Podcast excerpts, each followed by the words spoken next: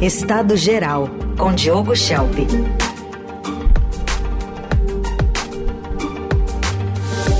Bom dia ou talvez buenos dias hoje também pelos assuntos para Diogo Schelp. Tudo bem, Diogo? Tudo bem, buenos dias, Aysen, Carol, a que todos. tal?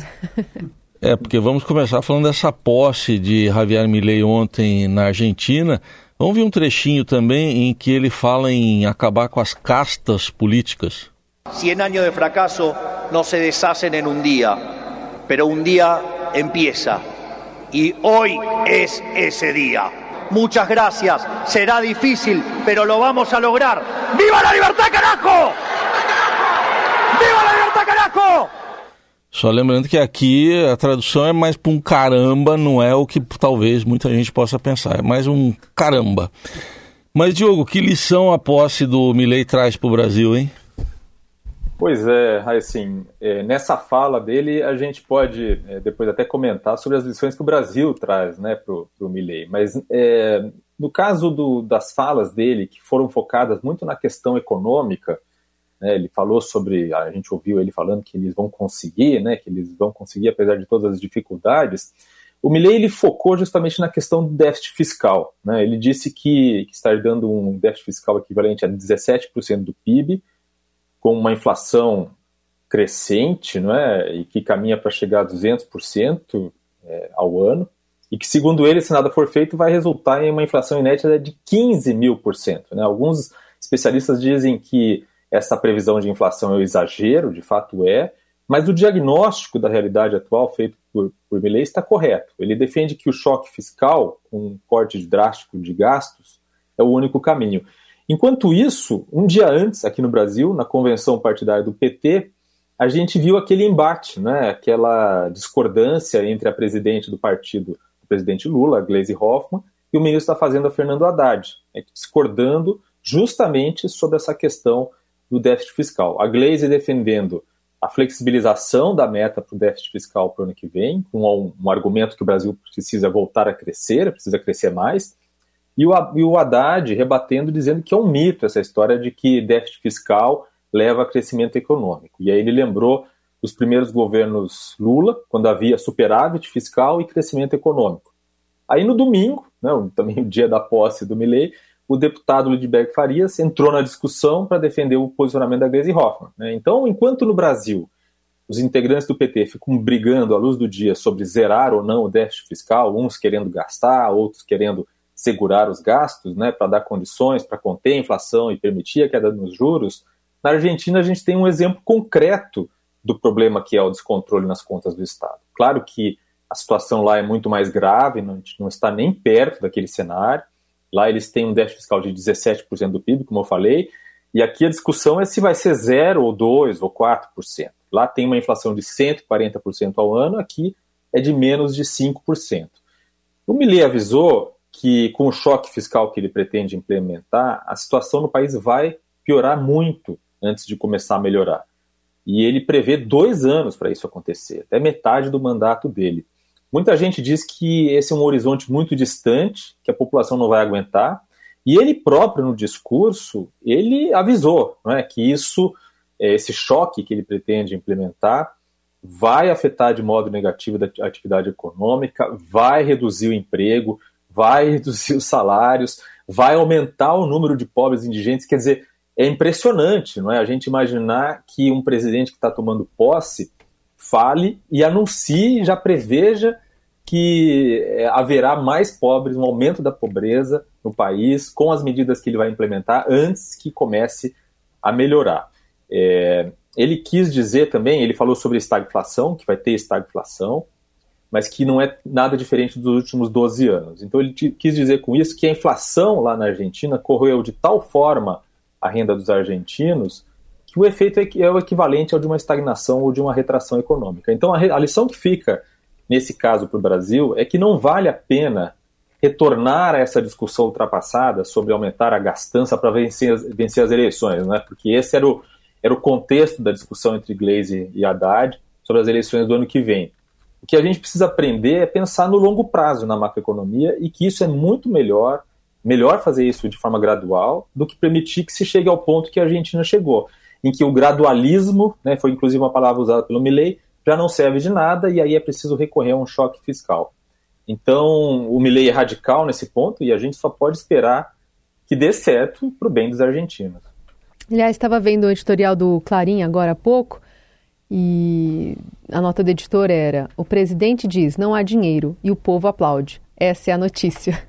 Exatamente. é né? realmente algo é, contraintuitivo, não é? Você imaginar que um presidente assume o, o governo, né, e na, no discurso de posse ele avise, olha, a situação está ruim e o que eu vou fazer vai piorar por bastante tempo antes que comece a melhorar. É Exato. É impressionante, é, é arriscadíssimo, mas a gente só pode esperar que dê certo. Chap, também as lições do Brasil para Milley. Pois é, não é? Ele, ele falou sobre essa questão política, né, nessa, nessa fala que a gente ouviu, é, sobre as castas políticas. Então, a primeira lição que eu vejo é, é que, apesar de Milley ter sido eleito como um candidato antissistema, contrário às práticas da política tradicional, contrário às elites políticas, não adianta tentar governar sozinho. Não é? Isso ficou claro é, no governo Bolsonaro, principalmente nos dois primeiros anos, e essa é a lição que ficaria para Milley se ele observasse isso. Né? Não adianta ficar em constante confronto com a classe política, que isso só vai levar a um enfraquecimento, e ele tem aí um desafio na economia muito maior até do que Bolsonaro encontrou, porque Bolsonaro encontrou o país, recebeu o país de, de Michel Temer é, arrumando a casa, né? A casa estava sendo arrumada já desde antes. Então, é, o resultado foi ruim para o Bolsonaro do ponto de vista político nos dois primeiros anos, e ele tanto que ele mudou, ele teve que se render de novo e até se declarar como 100% centrão na segunda metade do governo. É, o Milley já está dando sinais de que ele compreende isso. A, co a coalizão dele no, no Congresso vai ter apenas 38 de um total de 257 deputados e 8 de 72 senadores. Mesmo contando com o apoio de parte dos parlamentares de centro-direita, é, que são aliados ao, ao ex-presidente Maurício Macri, com a candidata derrotada Patrícia Burri, né, que ele nomeou para ser ministra da Segurança, o, o Milley vai ter, na melhor das hipóteses, um terço do Congresso ao seu lado para votar pelas mudanças que ele prometeu ao país. Então isso explica, talvez, por que ele não tem falado tanto nos últimos dias em duas das suas propostas mais polêmicas, que são a dolarização da economia e a extinção do Banco Central. E a segunda lição é na política externa. A primeira metade do governo Bolsonaro foi marcada pelo alinhamento automático com os Estados Unidos, né, que na época era governado por Donald Trump, e por ter uma postura radical ali em fóruns multilaterais. Na, na verdade, a ideia do bolsonarismo naquele momento, né, na primeira metade do governo, com o chanceler Ernesto Araújo, era contrária ao multilateralismo. E aí teve aquela cena no primeiro governo do, do, Bolsonaro que ele, depois de discursar na Assembleia Geral da ONU, ele ficou esperando nos bastidores, apareceu o Donald Trump para ele cumprimentar e conseguiu uma fotinho. Né? Aí, quando o Trump apareceu, eles apertaram as mãos e Bolsonaro disse: I love you. Eu te amo. O Trump respondeu: Bom te ver novamente. Né? Então era, foi uma cena. foi uma cena de, de extrema subserviência. Né? E aconteceram outras cenas dessas. Quando o Trump perdeu as eleições, o Bolsonaro ficou órfão de um aliado externo. Né? Ele não tinha alimentado as outras relações, né? É, as relações não devem ser pautadas pelo alinhamento político, não é? Isso é, é tão óbvio, né? Mas é preciso ficar repetindo isso. É, e a gente viu na posse do Milley algo parecido, porque a, se a gente tirar os países, os presidentes dos países vizinhos, né, é, que são próximos e, enfim, precisam estar lá. E a gente viu, por exemplo, o Gabriel Boric do Chile, que é de esquerda. É, mas de resto, o que havia eram líderes de países é, por exemplo, Orbán da, da Hungria, né, que já era daquele eixo que Bolsonaro construiu naquele tempo, e o próprio Bolsonaro, que teve lá, foi recebido quase com honras de chefes de Estado, apesar de não ter conseguido entrar na foto dos, é, dos chefes de Estado, na foto oficial. Né? Então, esse é um perigo para o Milley. Ele, ele pode parecer que está apostando que Trump vai voltar ao governo americano, que é até possível de acontecer, é, mas isso, obviamente, não traz é, dividendos, não traz bons resultados em política externa e é uma lição que fica para ele. Bolsonaro também viu como que é um presidente, né, passar uma faixa para outro, né, numa, numa eleição, né, um adversário. Ele pôde assistir isso ontem. Pois é, Raíssen, e é interessante porque o Alberto Fernandes passou a faixa, mesmo eles tendo tido de fato uma, uma, polarização muito grande, mesmo com tudo que o Milley falou antes, durante a campanha contra o Alberto Fernandes, e o que ele falou, inclusive, no dia da posse. Né? É. No discurso, ele também falou que, enfim, descascou, digamos assim, o que foi a herança do kirchnerismo. Mas uhum. aquela cena institucional aconteceu.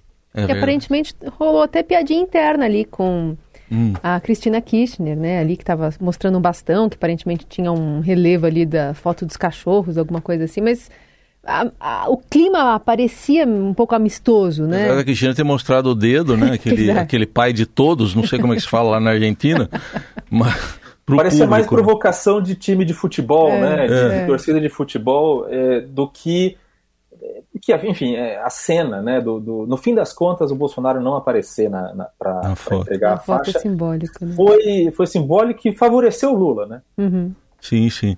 Mas já que você tocou no assunto polarização na Argentina, vamos trazer para nós aqui, porque o governo lançou ontem um, uma nova campanha. Brasil é um só povo, está falando em reconstruir laços, hein, Diogo? Pois é, olha, interessante uma reportagem do Estadão de hoje que mostra essa contradição da, da campanha, né, com o slogan Brasil é só povo, ou eu também vi no Instagram do, do, do governo, um Brasil, um só povo, não é? é? e a contradição é porque nesse mesmo evento é, do PT que eu citei anteriormente, é, o tom era de polarização, e o próprio presidente Lula falou sobre é, o fato de que as eleições do ano que vem vão é, ser polarizadas e que eles pretendem explorar isso para é, vencer as eleições municipais. Então ele disse assim: é, nós sabemos que vocês, abre aspas, nós sabemos que vocês não podem aceitar provocações, não podem ficar com medo, não podem enfiar o rabo no meio das pernas. Quando um cachorro late para a gente, a gente late também, não é? E, e aí fala assim, um só povo, né? Essa, esse discurso de união e tal. Isso me fez lembrar a maneira como Bolsonaro usava a expressão povo durante o governo dele. Eu lembro no primeiro ano ele usou uma, uma expressão num daqueles, daquelas manifestações em Brasília. Ele disse o seguinte: o povo está ao meu lado e as forças armadas ao lado do povo. O povo que Bolsonaro se referia é o povo dos populistas, não é o povo da Constituição. A Constituição, no preâmbulo, ela diz o seguinte: é, que os, é, os valores supremos, quer dizer, o objetivo né, de promulgar a Constituição era assegurar os valores supremos de uma sociedade fraterna pluralista e sem preconceitos. Então, numa democracia, o povo é formado por indivíduos e tem diferenças muito grandes entre eles, assume-se isso. Né? É um sistema que é moldado para que todos, mesmo aqueles que não compartilham das opiniões ou das ideias minoritárias, possam se ver representados no poder. Então, o povo dos populistas ele é um bloco monolítico, indivisível. Ele não é um povo pluralista. Não é? Ele tem uma uniformidade de pensamento. E, e, é, e, é, aí que essa campanha do governo federal, se a gente for interpretar ela à luz dos discursos do evento do PT de fim de semana, se aproxima da noção de povo que era explorada por Bolsonaro, que era o povo dos populistas, né? Uhum. É, porque a postura do PT não é de respeito ao pluralismo de ideias, se a gente for pensar nesse sentido. É de incentivo à polarização, que é o contrário disso. É a polarização que considera o adversário como ausente de legitimidade política. Então, se essa é, é, a, é, a, visão que eles têm, é isso que eles pretendem explorar na, na campanha, isso entra em contradição com, com essa, esse slogan novo aí do governo federal. Tudo bem, Diogo Schelp com a gente mais uma vez, coluna que você ouve aqui, Estado Geral, segundas, quartas e sextas, e pode ouvir essa de hoje, as outras também, no radioeldorado.com.br, no portal do Estadão, ou então procurar por Estado Geral com Diogo Schelp nas plataformas de áudio. Obrigado, Diogo. Até quarta. Até quarta. Até mais.